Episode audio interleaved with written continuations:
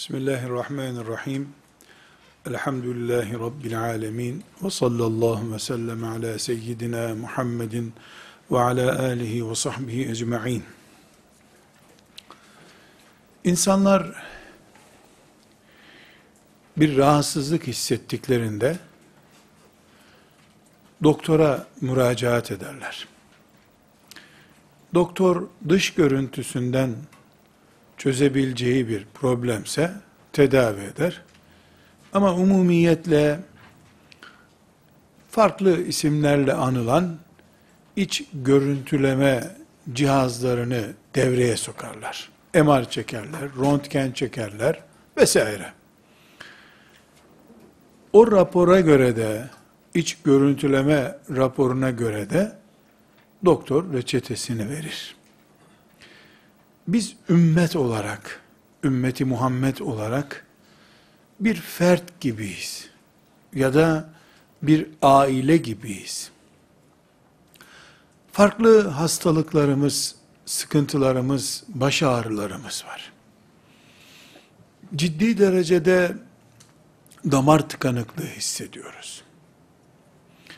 Bir şahsın doktora gidip doktordan görüntüleme raporu aldığı gibi bizim de ümmet olarak bir iç rapor hazırlamamız gerekiyor.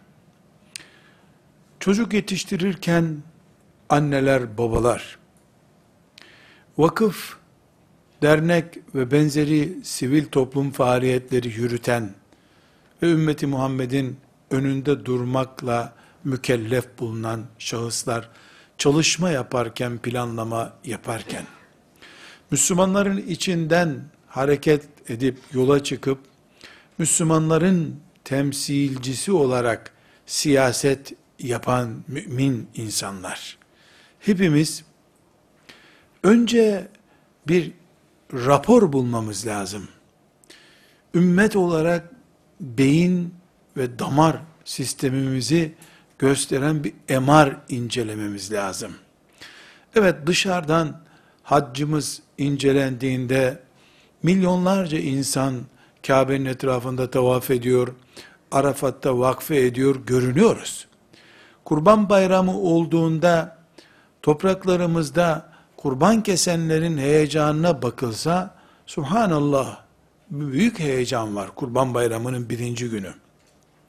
Ramazan-ı Şerif'te Ramazan adına yapılan işlere bakılsa, ümmeti Muhammed doruğa çıkmış. Yani belki de neredeyse ilk asırlardaki gibi heyecanlıyız diyeceğiz. Ramazana bakıldığında, hacca bakıldığında veya bir cenaze törenine bakıldığında. Ama bizim elimize gözümüze bakılarak e, tahlil yapılamayacak kadar derin yaralarımız var. Bir iç raporumuz, bir iç görüntüleme sisteminden çıkmış raporumuz gerekmektedir. Bu raporu inceleyerek ümmeti Muhammed ne haldedir, nereye gidiyor, nasıl olacak gibi soruların cevabını bulabiliriz.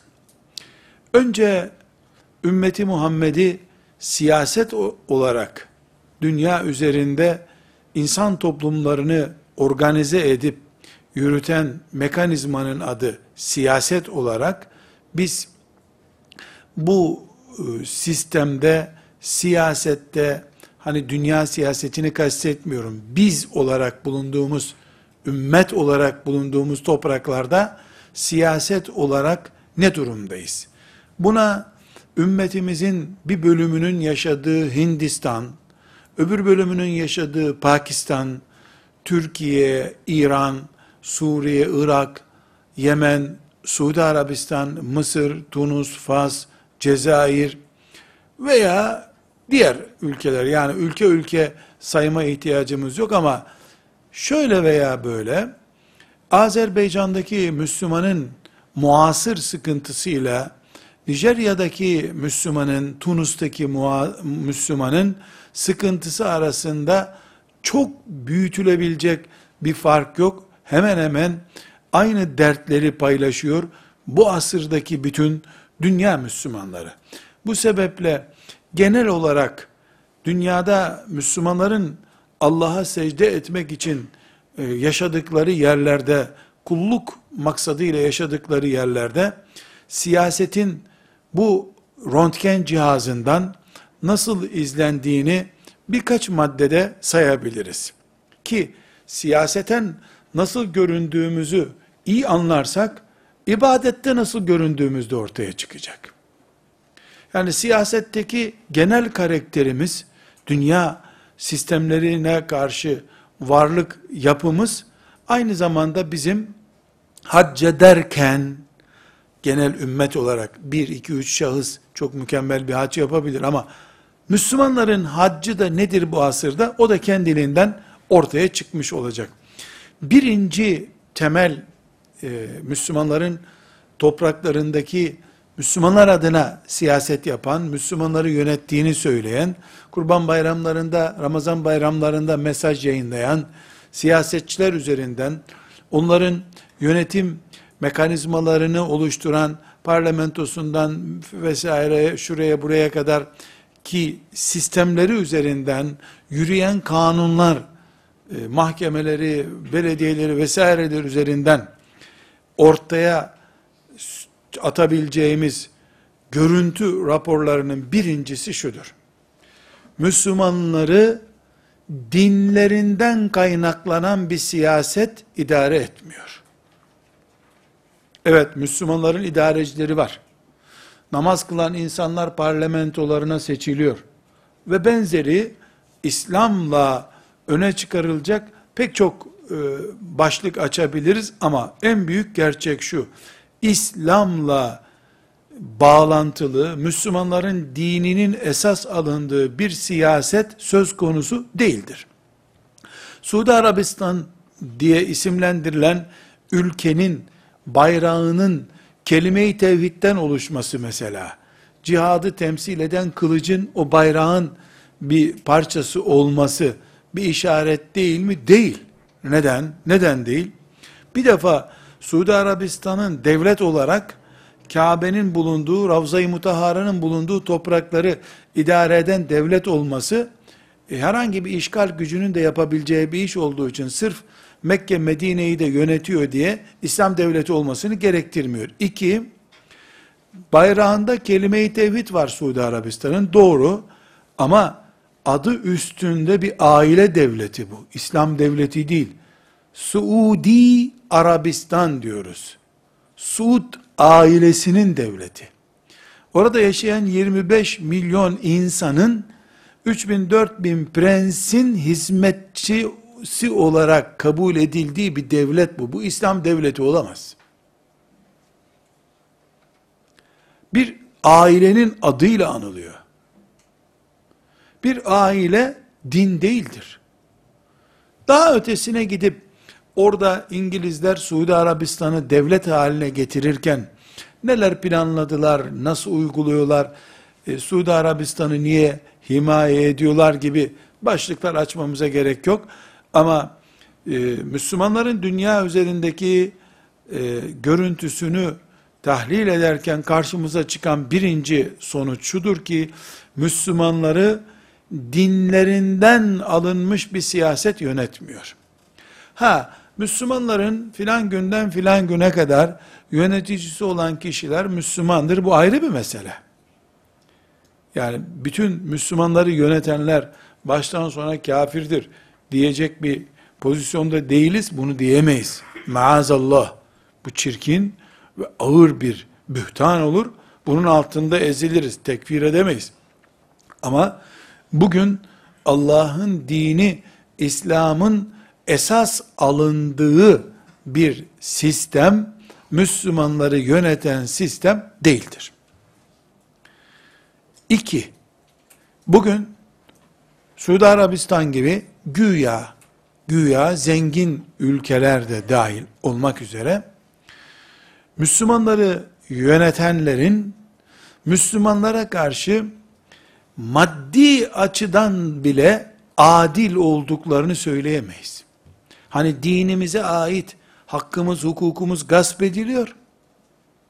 Bari hiç olmasın sosyal insan olarak mesela Avrupa'daki gibi adil bir ortamda yaşasak, eğer Avrupa'da adalet varsa, bu da yok. Hem dinimizi bizden almışlar, siyasetten dinimizi, dinimizi siyasetten koparmışlar. Bunun karşılığında da petrolü kendileri ayran, şerbet gibi içtikleri halde bizim arabamıza petrol koyamıyoruz biz gibi bir adaletsizlik de sergilemişler. Ne din var ne de maddi adalet var. Üçüncü madde olarak Müslümanların yöneticileri arasında bir genelleme yaptığımızda münferit bir iki örneği konuşmamızın gereği yok. Bir genelleme yaptığımızda kürsüsüne tapınan ama aslında siyasete ehil olmayan insanların Müslümanların başında bulunduğunu görüyoruz. Koltuk perest insanlar.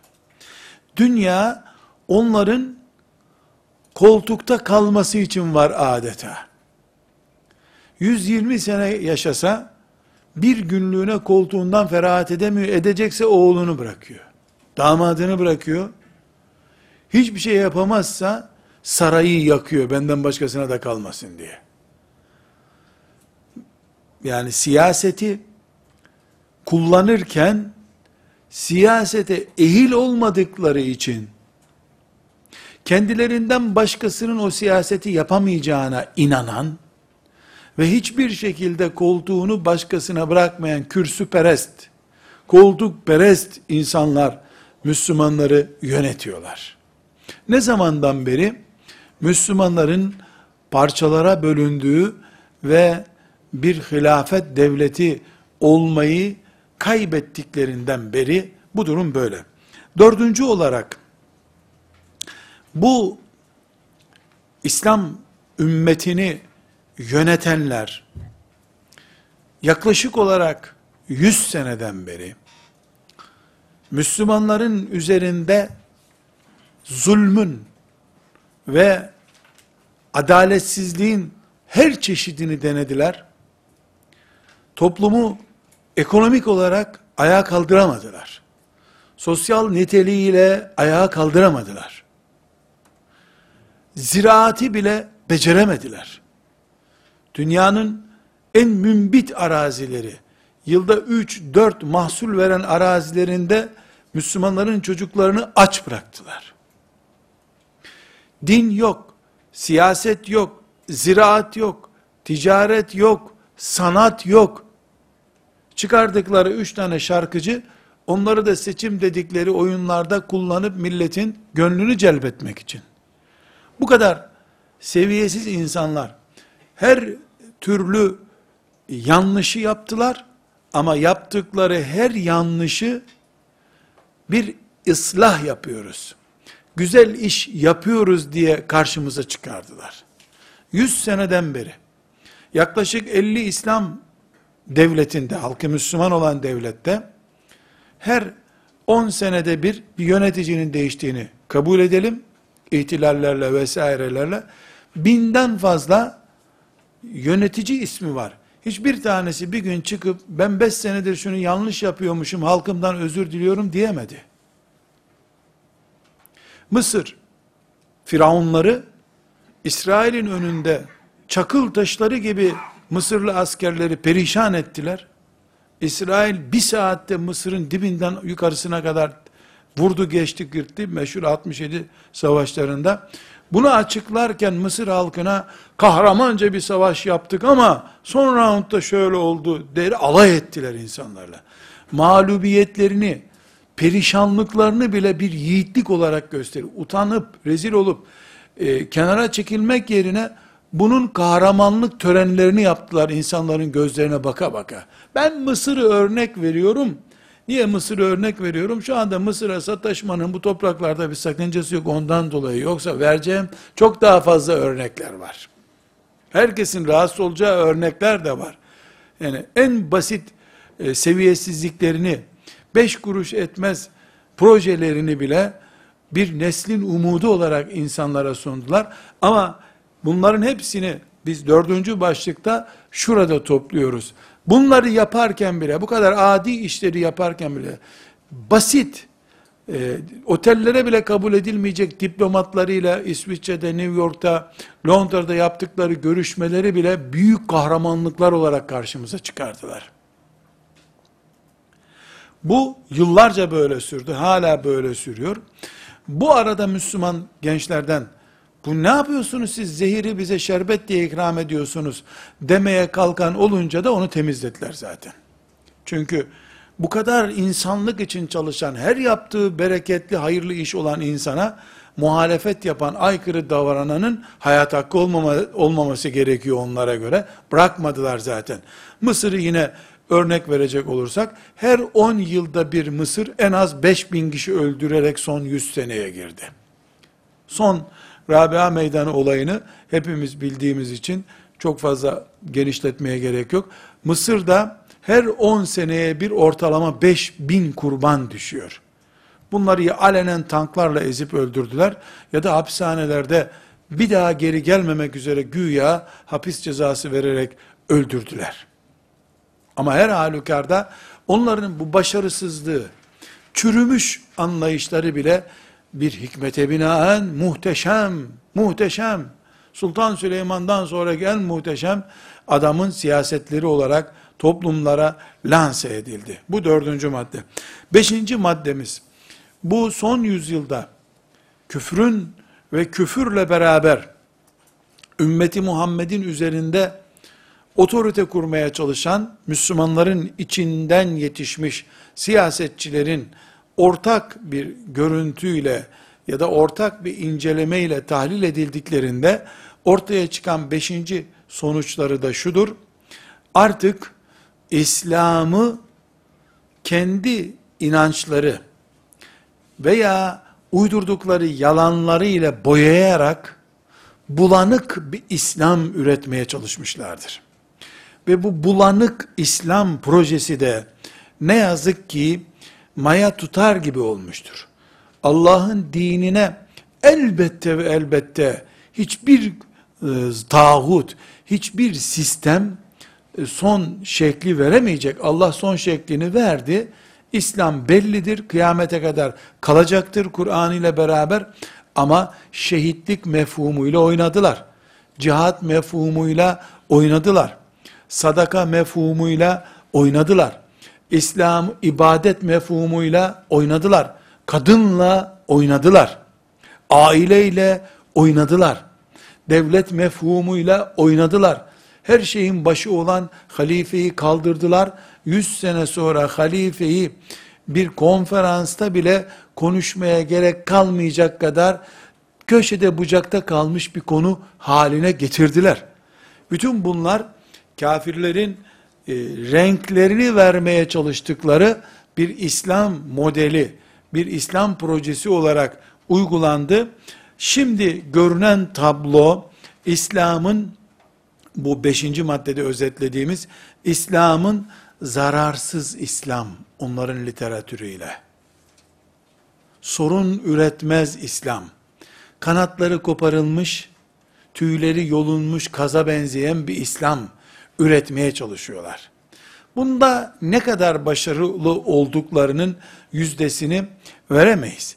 Ama mesela Cidde sokaklarında Mekke'ye çok yakın bir yer olduğu için Cidde sokaklarında, San'a'da, Yemen'de, Pakistan'da, Hindistan'da Müslümanlar, Avrupa'da yaşayan Müslümanlar, Türkiye'de, İstanbul'da yaşayan Müslümanlar, gençler üzerinden, onların aileleri üzerinden, iş yerleri üzerinden, faize bulanmış e, insanlar üzerinden bir inceleme yapıldığında, ortaya çıkan rakamlar ürkütücüdür. Sanki hiç İslam kalmamış gibi bir görüntü olabilir.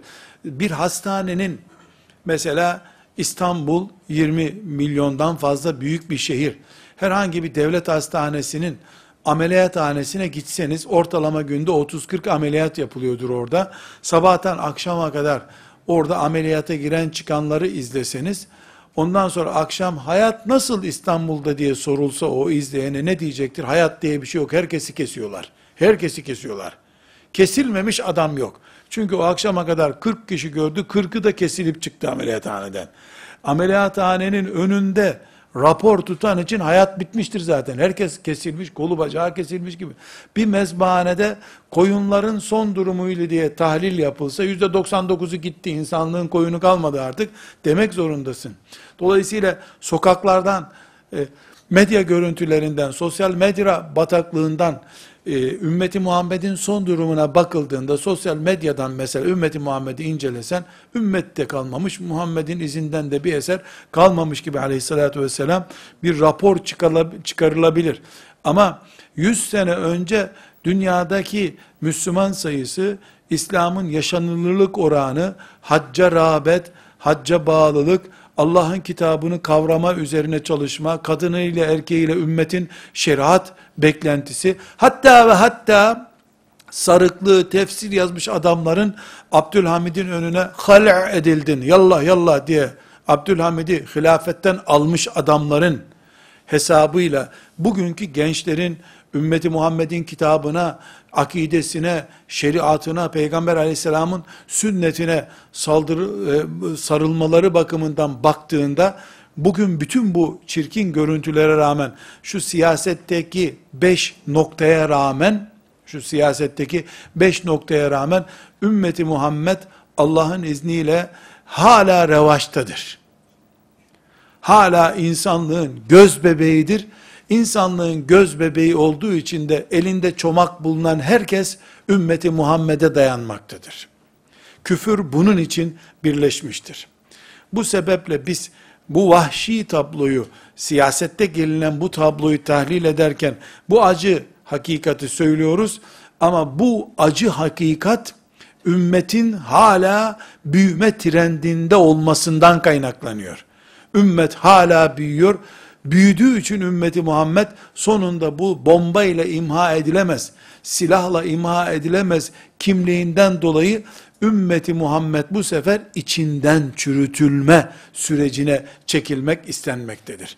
Bu ümmetimizin mevcut muasır durumunu şöyle bir tahlil edelim dediğimizde karşımıza çıkan tablodur. Şimdi değerli kardeşlerim bir hakikati bu derslerde yoğun bir şekilde vurgulamaya çalışıyorum. Diyoruz ki biz ümmeti Muhammediz aleyhissalatü vesselam. Biz Adem aleyhisselamdan beri gelen bütün enbiyanın çatısı olan bir peygamberin ümmetiyiz. Biz bir dağda 75 sene 80 sene namaz kılan adamların dini İsrail oğullarının dini değiliz. Alemi avucunun içinde görmek isteyen bir peygamberin ümmetiyiz. Elbette elbette bizim kesinlikle farkımız olacak. Kesinlikle farkımız olacak. Bu farkı hep biz Peygamber Efendimiz sallallahu aleyhi ve sellemin şefaati üzerinden yorumlarız. Hani Ramazan-ı Şerif gecelerinde, Mevlüt kandillerinde, camilerde anlatılıyor ya, işte Adem Aleyhisselam'a gel şefaat et bize denecek de, Adem Aleyhisselam ben zaten kabahatliyim diyecek. İşte Nuh Aleyhisselam'a gidecekler, İbrahim Aleyhisselam'a gidecekler, gidecekler. Siz Muhammed'i bulun Aleyhisselatü Vesselam. Muhammed'i bulun diyecekler sonunda. El hak böyle. Sahih hadis-i şerif bu. Muhammed Aleyhisselam, Peygamber Efendimizin büyüklüğünü hep bununla tartıyoruz. İki, Peygamber Efendimiz miraca çıktı, öbürleri çıkmadı. Onunla tanıyoruz. Üç, Peygamber Efendimiz sallallahu aleyhi ve sellemin elindeki kitap, Kur'an, bütün kitapların büyüğüdür. Onunla övünüyoruz. Dört, Peygamber aleyhisselam Efendimizin elinde büyük mucizeler oldu. Diğer peygamberlere nasip olmadı. Bununla övünüyoruz. Peygamber Efendimiz Aleyhisselatü Vesselam'ın Mekke'si var, Kudüs'ü var, Medine'si var. Yani şehirler onun mübarek nuruyla nurlanıyor. Bununla hep övünüyoruz. Bunların hepsi doğru ama. Hakikat böyle. Fakat insafsızlık yapılan büyük bir boyut var. Bugün bunu gençler elhamdülillah çok fazla okumuşlardan daha iyi anlıyorlar Allah'a hamdolsun. Filistinli gençler herkesten iyi anlıyor bunu. Elhamdülillah. Nedir bu biliyor musunuz? Şu kıyamet günü şefaati kübranın sahibi olmak, e, bu saydığımız büyük mucizeler, Cebrail aleyhisselamın mesela Miraç kandillerinde anlatılır. İşte Efendimiz sallallahu aleyhi ve sellemle Siddetül Münteha'yı anlaşınca Cebrail aleyhisselam ben git gelmem sen gel dedi. Yahu sen de- gelsem yanarım oralara senden başkası giremez dedi. Sen Muhammed aleyhisselamsın. El hak böyle. Böyle. Bunda bir sıkıntı yok. Fakat bir insafsızlık var. Bu kadar Adem aleyhisselam Adem aleyhisselamdan İsa aleyhisselama kadar on binlerce peygamberin hepsinin üstünde bir makamı olan peygamberin aleyhissalatu vesselam aleyhimusselam cemiyen ve hiçbir peygambere verilmeyen hususiyetlerin sahibi bir peygamber aleyhisselamın ümmetinin dünyada bütün insanlığın çilesinden daha büyük çileye sahip olması doğal değil midir? Ahiretteki şefaatten dünyadaki mucizelere kadar peygamber en büyük peygamber. Kıyamet günü Muhammed Aleyhisselam'ın ümmetine bütün kapılar açık. Cennetin hepsi neredeyse bu ümmetin. Bu ümmetin alimleri İsrailoğullarının peygamberi gibi neredeyse. Böyle böyle lanse ediliyor. El hak böyle. Peki bu ümmetin bu kadar büyüklüğünün bir faturası yok mu? Adem Aleyhisselam'dan beri gelen bütün peygamberlerin bile şefaatini arzu edeceği bir peygamberin ümmeti çileye gelince, çalışmaya gelince neden Adem Aleyhisselam'dan beri birikmiş bütün insanlık sorunlarının hamalı olmasın?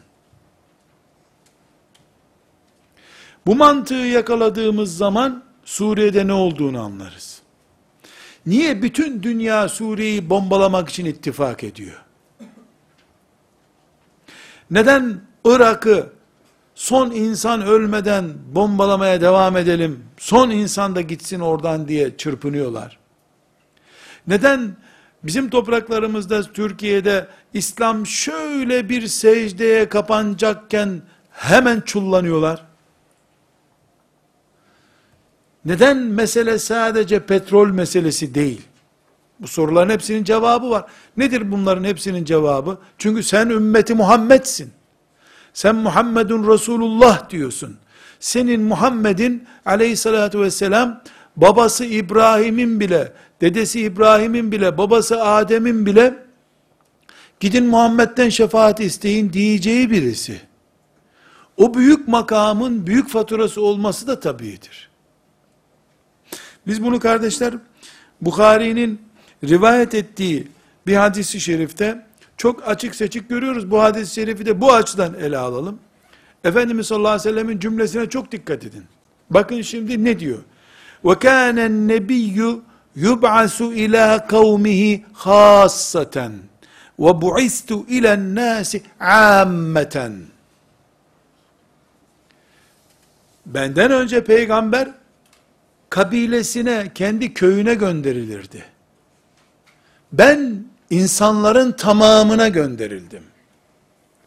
Benim peygamberim bütün insanların peygamberi. Onun çilesi Adem Aleyhisselam'dan son insana kadar bütün insanlığın çilesidir. Ümmetinden bir hoca efendi, ümmetinden bir siyasetçi, ümmetinden bir hacı amca, ümmetinden bir genç, ümmetinden bir hafız efendi, ümmetinden bir ilim adamı, ümmetinden bir cami imamı, bütün insanlığın peygamberinin ümmetinden biri olarak mahallesindeki namaz kıldırdığı Müslümanlarla yetinen birisi olur da onun ümmetinden olur mu sonra?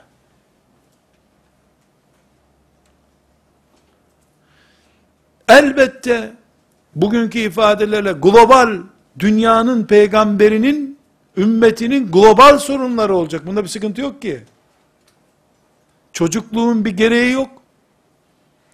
Hayalciliğin de bir gereği yoktur. Ümmet, insanlığın ümmeti. Peygamber, bütün alemlerin peygamberi. E doğal olarak sorunlar da insanlık kadar köklü, insanlık kadar karmaşık, insanlık kadar da uzun soluklu sorunlar olacak. Böyle düşünemedikten sonra hayatı anlamamıştır gibi insan Peygamber sallallahu aleyhi ve sellemi anlasın. Bu bir kabile dini değil ki.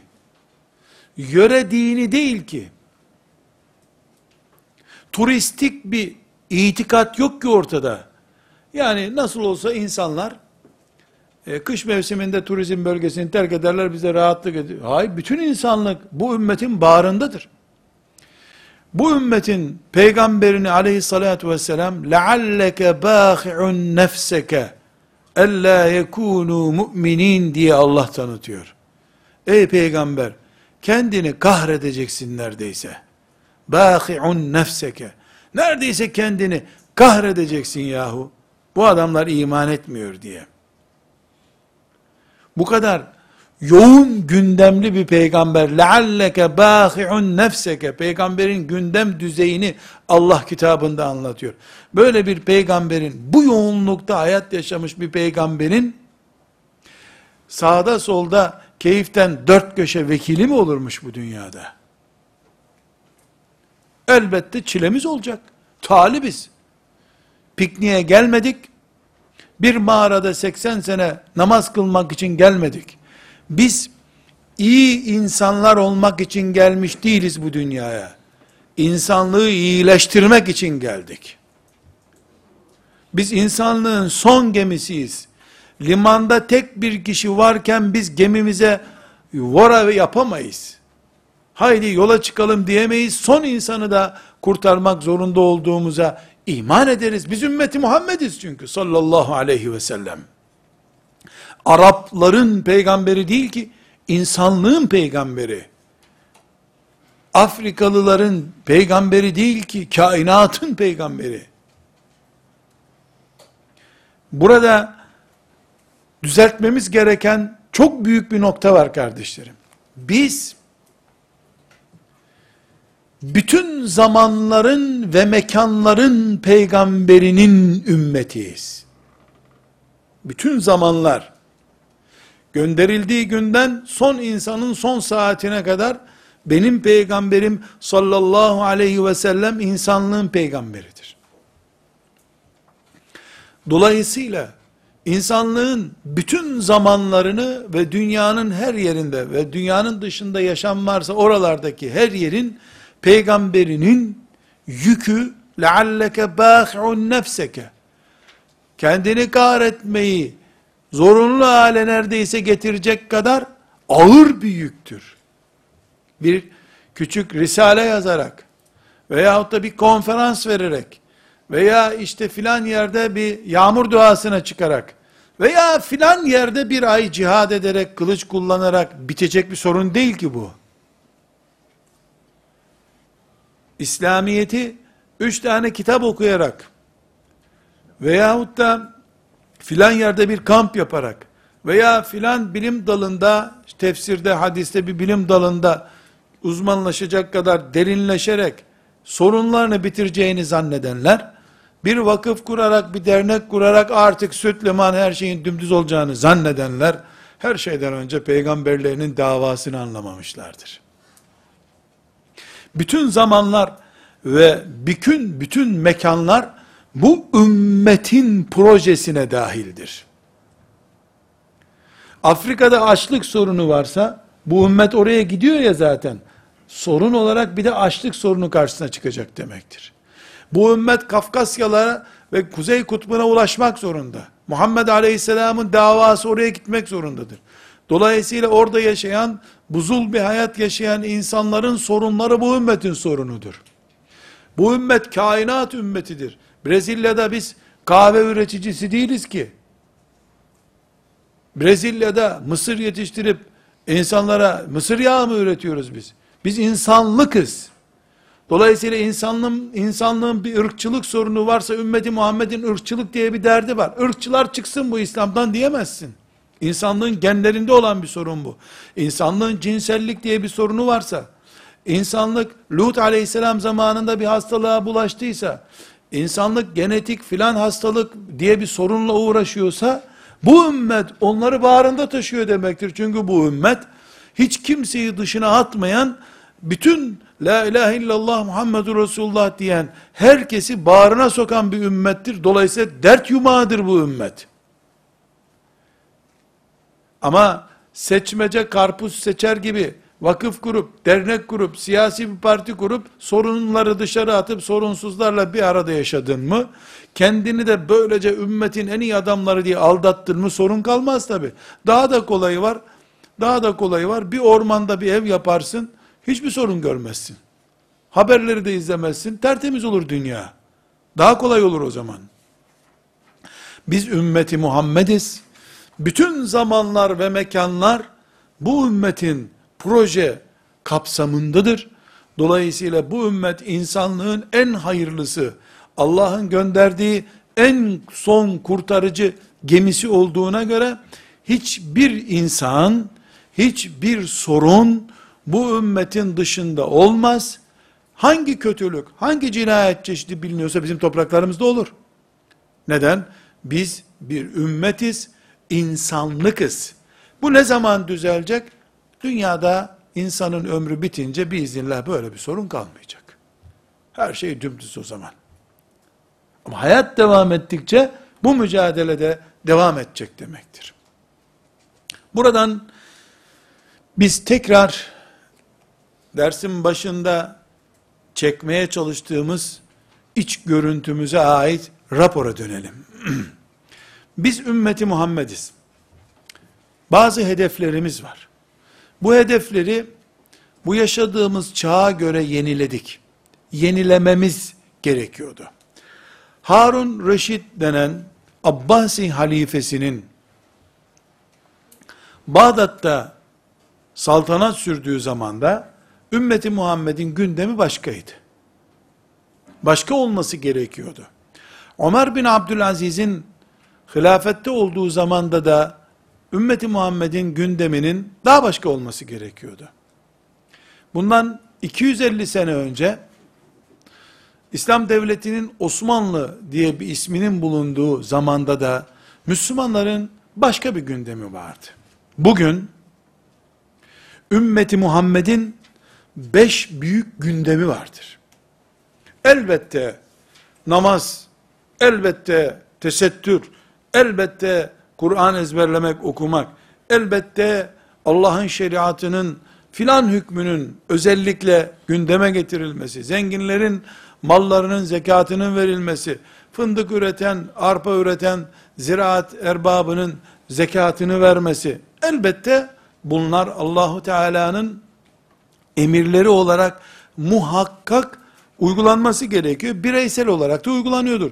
Yüz çiftçiden iki tanesi zekatı veriyordur. Biiznillah bu e, iki çiftçi ümmeti Muhammed'in içinde zekat mefhumunun unutulmasını da engelliyorlardır. Ama bir de bizim ümmet olarak bir bütün gördüğümüzde çok büyük beş hedefimiz var. Bu beş hedefin e, önümüzde çalışma takvimimizi oluşturması gerekiyor. Bir Müslüman birey olarak bu beş hedeften hiçbirini yerine getiremeyebilir. Ama Rabbimiz bizim yaptıklarımızdan çok yapmak için uğraştıklarımızla görmek istiyor. Yani ben neler yapmak istiyorum? Çalışma planım nedir? Ne yapabildim? Ayrı bir konu. Yapıp yapamadığımı, yapamadıklarımda ne kadar mazur olduğumu, ne kadar uygun bir gerekçeye dayalı olarak yapamadığımı Allah görüyor zaten. Ama her halükarda biz ümmeti Muhammed olarak bu asırda beş büyük projenin üzerinde çalışıyoruz. Kurduğumuz bir vakıf bu beş büyük projeye bir yerden hizmet için kurulu olmalıdır. Kurduğumuz cami, medrese neyse bu beş büyük projeden biri veya hepsinin ya da ikisinin, üçünün bir yerden boşluğunu dolduruyor olmalıdır. Birinci büyük hedefimiz insanlığın hidayetidir. Çünkü biz ümmeti Muhammediz. Elimize tesbihimizi alıp, seccademizi alıp bir piknikte akşama kadar namaz kılamayız. Çünkü Resulullah sallallahu aleyhi ve sellem veda hutbesinde bize seslenerek muhakkak benim sözlerimi insanlara ulaştırın dedi. Efendimiz sallallahu aleyhi ve sellem Allah'ın gönderdiği bir peygamber. O da ümmetine güvenip görevi tebliğ ettim anladınız mı diye sordu. Anladık ya Resulallah dediler. Dolayısıyla hiçbir Müslüman dünya üzerinde Allah'ı ve Muhammed aleyhissalatu vesselam'ı tanımayan bir insan bulunduğu sürece yaptığı ibadetlerle kulluğun doruğuna geldiğini zannetmemelidir. Zannedemez. Çünkü hala Allah ve Muhammed tanımayan insan varsa hala açık devam ediyor demektir. Bu rakam bugün ne yazık ki yüzeysel olarak kağıt üzerinde bile hala yedide bir civarındadır. Yani Allah tanıyan, Muhammed Aleyhisselam tanıyan insanlar dünyanın yedide biri kadardırlar ancak. Bu da görev potansiyelimizin ne kadar büyük olduğunu, ne kadar yoğun çalışmamız gerektiğini gösteriyor. İkinci olarak da Allah'ın şeriatının kanuni güç haline gelmesi gerekiyor. Bu e, dünyanın Müslümanların yaşadığı yerleri de dahil henüz tahakkuk etmemiş ya da yüz yıldan beri sümen altı yapılmış diyelim bir durumdur. Bugün Müslümanlar olarak biz insanlığın hidayeti içinde mücadele edeceğiz, etmeliyiz. Kendi içimizde de Allah'ın şeriatının yani İslamiyet'in kanuni güç haline gelmesi için mücadele etmemiz gerekiyor. Ve üçüncü e, görevimiz de İslam hilafetinin yeniden canlandırılmasıdır. Kardeşlerim, hilafet vekalet demektir. Bu sembolik olarak Resulullah sallallahu aleyhi ve sellem Efendimiz'e iman edenlerin başında siyaset olarak onu temsil edecek bir kişinin bulunması demektir hilafet. Buna da halife denir. Peygamber aleyhisselam efendimizin vefat ettiği gün ashab-ı kiram Ebu Bekir'i radıyallahu anh halife seçmişlerdi. O günden sonra 1924 yılına kadar Müslümanlar bir gün halifesiz kalmadılar. Ama ne yazık ki 1920 e, yıllara, 1920'li yıllara gelindiğinde Müslümanlar halifelerini kaybettiler. İstanbul, Müslümanların halifesinin yaşadığı bir yerdi. Oradan halife trenle yurt dışına sürüldü. Ne yazık ki. Şimdi Müslümanların halifesinin tekrar konuşulması söz konusu olduğunda bazı Müslümanlar şimdi zamanı mı bunun diyorlar. Ben bugün halifem olmadan ölürsem bunu Allahu Teala benden soracak mı yoksa bizim zamanımızda yoktu o tip şeyler deyip mi savunacağım kendimi ben? Müminlerin başı kim sorulduğunda biz başsız yaşardık, kollarımızla filan yer içerdik mi diyeceğiz.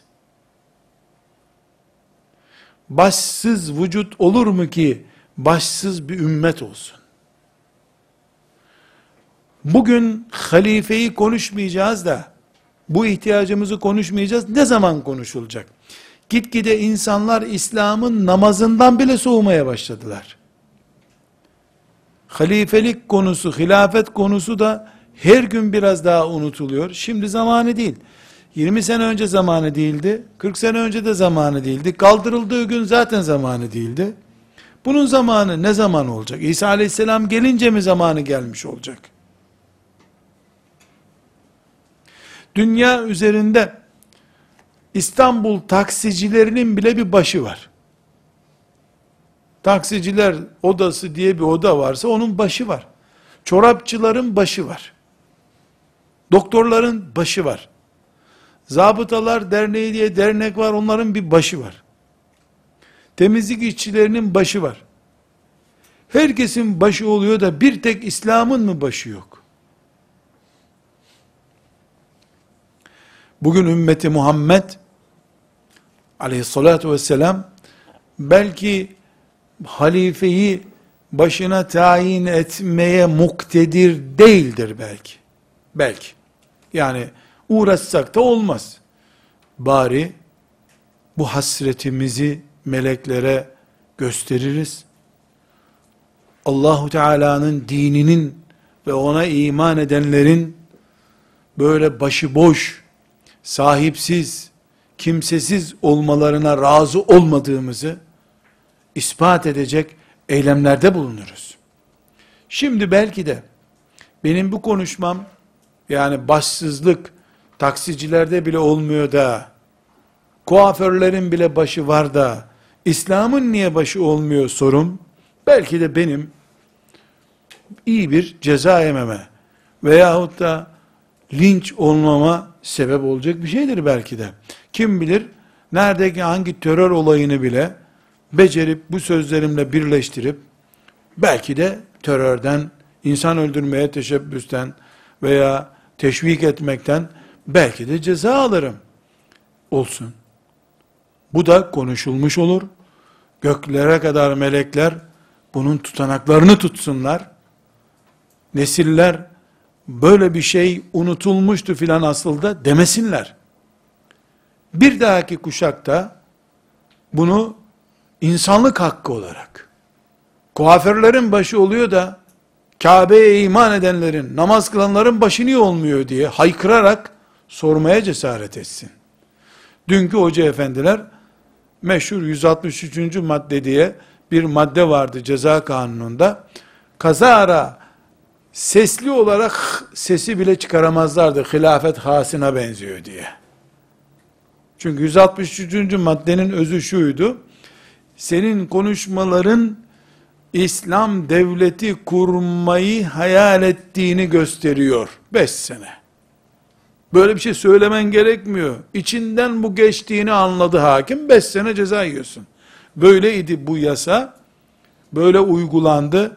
Yüzlerce ilim adamımız, alimimiz ve fikir adamlarımız Allah yaşayanlarına afiyet versin, ölenlerine rahmet eylesin. Bu suçtan hapishanelerde çürüdüler, mahkemelerde süründüler. Ama biz böyle bir davamız olduğunu onların çektiği işkenceden anladık. Onlar kenara çekilselerdi ben bu ne ne demektir diye bir derdim bile olmayacaktı. Kimse yeni yazdığı kitapta da bunu konuşmuyor. Konferansında da konuşmuyor. Bir tane iki tane yiğit mümin hayatı pahasına, vatandaşlıktan kovulma pahasına bunu yazdı, konuştu, fedakarlık yaptı. Allah onlardan razı olsun. Bunların başında da Kadir Mısıroğlu üstadımız geliyor. Vatandaşlıktan kovuldu bu iş için. Yıllarca bu ülkenin vatandaşı olmadan o ülkeden bu ülkeye muhacir bir mümin olarak gitmek zorunda kaldı. Ama Allah ondan razı olsun ve onun gibi çalışan ağabeylerimizden razı olsun. Bugün biz böyle bir davamız var diye biliyoruz. Biraz daha e, rahat bunu konuşuyoruz. İnşallah bizden sonraki nesil ya niye kuaförlerin başı oluyor da taksicilerin başı oluyor da bizim başımız olmuyor? Biz niye başsızlığı benimsiyoruz diye ciddi bir e, hamle yapacaklar. Bir sonraki nesil de belki de e, mesela seçim meydanlarına siyasiler çıktığında ilk 90 gün içinde hilafeti ilan ediyorum diyecekler Allah'ın izniyle. Başka türlü seçim vaadi yapamayacaklar Müslümanlara. Sultanahmet'ten büyük cami yapıyorum diyecek halleri yok. Sultanahmet'imiz var onu zor dolduruyoruz zaten. Ne diyecek yani? Ne, ne vaat edecek? Sigortayı herkes yapıyor. Araba herkes veriyor. Bankalar bedava araba veriyor zaten. Yani Müslümanları neyle tatmin edecekler? İnşallah müminler davalarına sahip çıkarsa, benim mümin olmam başımda bir halife bulunmasını gerektiriyor. Şuurunda olursa müminler biiznillahü teala o zaman bakacağız ki göreceksiniz. Şimdi layıklıktan yanayım. Şu üniter devlette filan da bir sürü isimler kullanıp insanları popoplayarak iktidar olmak isteyenler göreceksiniz yarışacaklar. Hilafeti biz getiririz, orijinal halife getiririz, şöyleydi böyleydi bir şeyler diyecekler. Yani siyaset insanı razı etme üzerine kurulu bir sistem olduğuna göre, Siyasetin ana gayesi bu olduğuna göre e, insanlar da halifeyi bulmaktan başka bir şeye razı olmayacaklarsa ne yapacak siyasetçiler? En iyi halife yarışı da göreceğiz bu topraklarda inşallah. Gideceğim mezarından Vahdettin'i diriltip getireceğim derlerse şaşmayın. Siyaset parayla değil nasıl olsa. Vahdettin'i mezarından bile dirilteceğiz diye iddia edebilirler. Onun genetiğinden bir kişi bulup getireceğiz der. Diyecek, denecek, yeryüzü buna mahkumdur. Ne gelişen teknolojisi, ne bütün şiddetiyle, lanetliyle birleşmiş küfür asla ve kata bunu engelleyemeyecektir. Yeter ki biz 950 sene direnmeye hazır bir imanla bu topraklarda dolaşalım. Yeter ki İslam ben demek olmasın. Ben öldükten sonra İslam gelse ne olur diyecek bir mantığım olmasın. Yeter ki benim vakfım İslam'dan büyüktür mesajı vermeyeyim ben. Yeter ki ben dua ederken inşallah bizim hoca efendi şehit olur. İnşallah ilk şehit bizim şeyh olur diye dua edebileyim seven biri olarak onu.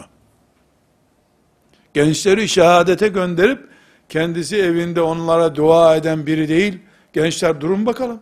Bu, bu yaşta önce biz bir şehadete gidelim siz sonra diyecek şeyhlerimizin, hoca efendilerimizin, alimlerimizin olduğu gün hilafeti bize küfür eliyle getirir. Lozan'da hilafeti kaldırırsanız askerlerimizi oradan çekeriz diyen adamlar hilafeti biz getiriyoruz maaşını da biz verelim de derler Allah dilediğinde facire de bu dinini hizmet ettirir. Hiç merak etmeyelim biz. E biz ar, arz edeceğiz, e, talep edeceğiz, ortada bir piyasa oluşacak. Yani hiçbir şekilde bizim böyle bir arzımız yani halifemi istiyorum, ümmetimi başı olan bir ümmet olarak istiyorum deme kapasitemiz yoksa e, niye Allahu Teala halife versin ki bize?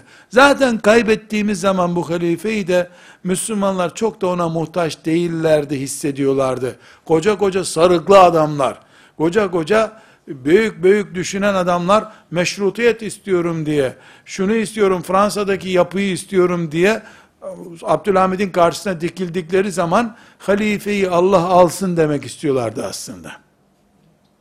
Bunu anladılar anlamadılar ayrı bir mesele ama sonra ne matemler tuttular bu hatalarından dolayı. Ne ağlamalar sızlamalar yaptılar.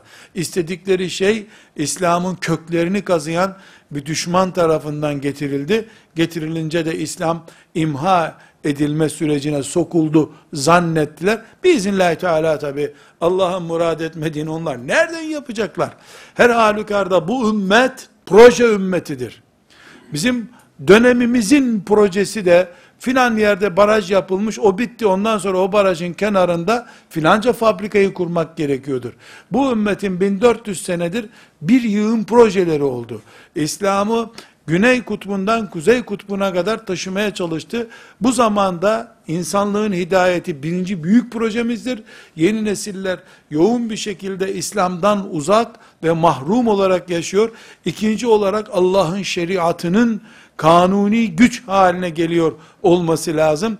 Üçüncü olarak da halifemiz olmadığı sürece biz Suriye'de birbirimizle dövüşürüz, haçta birbirimizi ezeriz veyahut da filan yerdeki trafik kazasında 20 kişi ölür, hiç kıymeti yokmuş gibi cenazeleri bir kamyona doldurulup götürülür. Çünkü Müslümanlar sorgulayan yok, hesap edeni yok. Aa, halifemiz olursa bir kişinin ayağına diken battığı zaman veya bir keçi Irak'ta, bir keçi Irak'ta yürüyecek yol bulamadığı için düşüp kayadan öldüğü zaman ben ne edeceğim kıyamet günü diyen Ömer'imiz olur o zaman Allah'ın izniyle. E bu bu bir ihtiyaç meselesi, ihtiyacı hissetme meselesi. Acıktığını anlamayan birine ne yedirebilirsin ki? Ümmetimizin bu halde neden olduğunu düşünme kudretimiz olmadığı sürece de halifemiz olmayacak demektir. Dördüncü olarak bu ümmetin bu asırdaki büyük projelerinden bir tanesi de yeryüzünde mümin olsun veya olmasın insan olarak zayıf durumda bulunanlara yardım etmektir. Bu zayıflık açlık zafiyeti olabilir siyasi işkence zafiyeti olabilir. Kabile ağasının tasallutu altında ezilmişliği olabilir. Bengaldeş'teki mümin kardeşlerimizde olduğu gibi yöre- yöresel olarak e, coğrafi yapı olarak sürekli sel gördüğü için bir türlü huzurlu bir barakada oturamayacak. Mesela coğrafi bir sıkıntı olabilir. Nasıl olursa olsun Kur'an-ı Kerim'in mustazaf dediği, mustazaf kadro, yani zayıf, çaresiz kalmış, Allah'tan başka yardım edecek kimsesi kalmamış insanlar, Allah'tan başka sığınacak kimsesi bulunmayan insanlar, Allah'a iman eden müminler olarak bizim sorumluluğumuzdadır deriz. Biz bütün mustasaflara, zavallılara yardım etmeyi mümin olmamızın, bu ümmetten biri olmamızın gereği görürüz. Bunu da insanlık adına filan yapmayız. Bunu da işte herkes böyle yapıyor, bu çağ böyledir diye yapmayız. Bunu Allah'ın kulları olduğumuz için yaparız. Biz Allah'ın kuluyuz. Bu Allah'ın bize emanetidir. Allah kendisinden yardım isteyen kullarına yardım için bizi görevlendirdi deriz. Ya Rab diye açılan ellerin karşısında biz oluruz. Ben o senin Allah'ım diye çağırdığın Rabbini temsilen geldim sana. Mustazaf, ey çaresiz mümin, ey açlık çeken, sıkıntı çeken, eziyet çeken, kabilesinin horladığı adam, ey topraklarında bir türlü ektiği mahsulü sellerden, fırtınalardan, depremlerden dolayı bir türlü mahsulünü alıp deposuna götüremeyen her sene bir selle, fakirlikle boğuşan Bengaldeş'teki mümin kardeşim, ben Allah'ın kuluyum, ben sağken benim cebimde harçlığım varken mutfağımda yemek pişerken sen kahır çekmeyeceksin der gideriz. Bu bu ümmetin bu asırdaki biiznillahü teala yerine getireceği dördüncü büyük projesidir.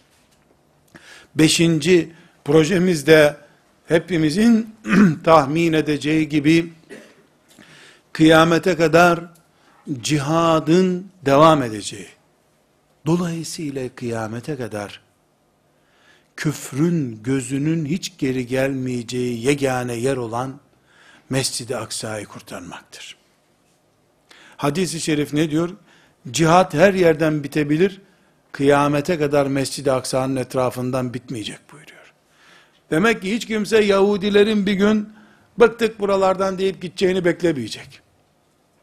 Kıyamete kadar Yahudisi gider, Siyonisti gelir. Siyonisti gider, Buda, Budası gelir. Bilmem o gider. Lakin Mescid-i Aksa bizim iman nabzımızın arttığı, tansiyonumuzun hareketlendiği yerdir. Bu sebeple bu ümmet çocuk yetiştirirken, düğün yaparken, cenazede iken, okul kurarken, cami kurarken, siyasi planlamalar ve çalışmalar yaparken, beş büyük görevden birinde hisse arayacak ya kendisine, bunlardan bir tanesi de bu ümmetten olduğun sürece, Resulullah sallallahu aleyhi ve sellemin ilk miraçgahı ve ilk kıblemizin elimizde olması için mücadele edeceğiz demektir. Bu nasıl yapılacaksa, her zamanda, her mekanda şu veya bu şekilde yapılacak. Nasıl yapılacaksa o şekilde biz bu görevi ya yapacağız ya da bunun hesabıyla Rabbimizin huzuruna çıkacağız. Tekrar özetleyecek olursam, müminsek biz, ümmeti Muhammedsek, Kafkasya'da bir kişi hala İslam'ı tanımıyor, bir kişi hala putperest, bir kişi Çin'de hala yılan yiyor, köpek yiyor, Allah tanımıyor, ateisttir. Burada iftar programı yapamayız biz. Ümmeti Muhammedsek, şeriatımız ne güç, hangi güce sahip diye soracağız. Ümmeti Muhammed sen Muhammed Aleyhisselam'ın vekili kim diye soracağız. Ümmeti Muhammed sen yeryüzünde kahır çekenlerin kahrına karşı hazırlığın nedir diye sorulacak. Ümmeti Muhammed sen peygamberinin Mescid-i Aksa'sı nerede şimdi? diye soru soracağız. Bu beş büyük misyonumuz bu çağdaki görevlerimizden oluşuyor. Bunlara karşı neden büyük bir e, hamle yapamıyoruz? Neden bunları hakkıyla tefekkür edemiyoruz? Bunun üzerinde de İnşallah ikinci dersimizde duracağız. Ve sallallahu ve sellem ala seyyidina Muhammedin ve ala alihi ve sahbihi ecma'in velhamdülillahi rabbil alemin.